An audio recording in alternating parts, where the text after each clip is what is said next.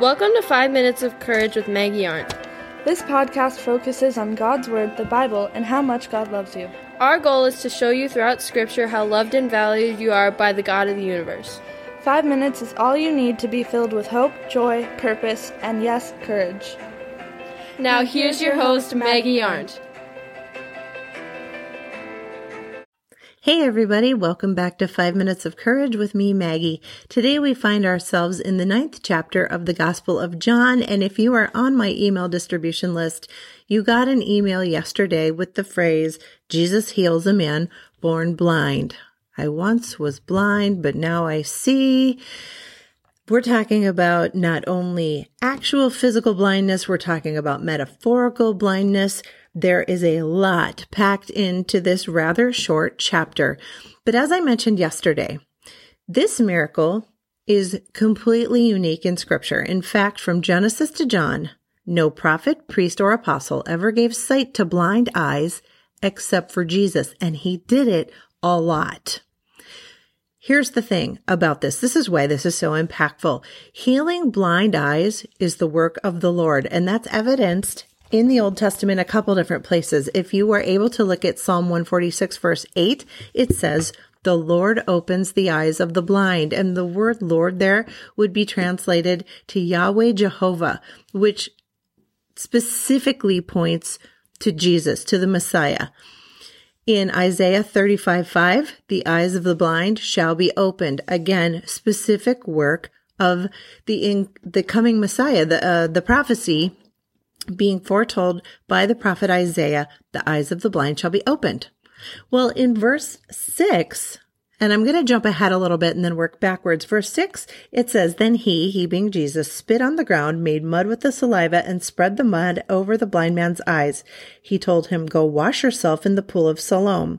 So the man went and washed and came back seeing. Well, that is a super cool story.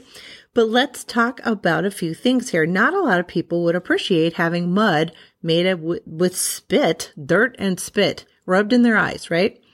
So some people would look at how Jesus did this miracle and they would object. Why? They would say it's offensive, it's inadequate, or even maybe harmful to rub mud made out of spit in a man's eyes. Well, let's parallel this with some way that the people, some people feel about the gospel. Some people find the gospel offensive, and you can fill in whatever blank you like here.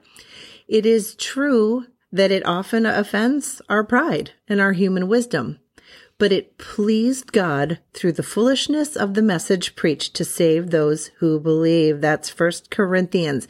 And in plain English, God is going to do whatever he's going to do to save people. And there are going to be people who are going to find that inadequate. Some people find the gospel inadequate. But I'm going to pose a very pointed question. Have all the psychiatric and political and social programs in the world done more good than the life changing gospel of Jesus? I will argue that they have not. It does not mean those programs are not good, but there is no thing in the history of ever that is more life changing or that is more good, if you will, than the gospel of Jesus. Some people would go past inadequate to say even that the gospel is harmful and that they would argue that the free offer of grace in Jesus causes, would cause people to sin because it's too cheap and easy. Dietrich Bonhoeffer talked about cheap grace, and that is not something we want. And yet remember, grace is not something that you have to earn. This man did not even need to earn his sight back. In fact, he didn't even ask. Jesus took the initiative. The blind man did not come to Jesus and ask to be healed. Jesus came to him. And yet he expected the blind man to respond in faith, which he did. He went to the pool of Siloam. He didn't kick up a fuss and, and say, why'd you put mud in my eyes? That's gross. And I'm not going to go. No, he did what he was asked. He moved forward in faith. And what? He was healed. He was healed. Never even asked for it. So let's go back to the beginning.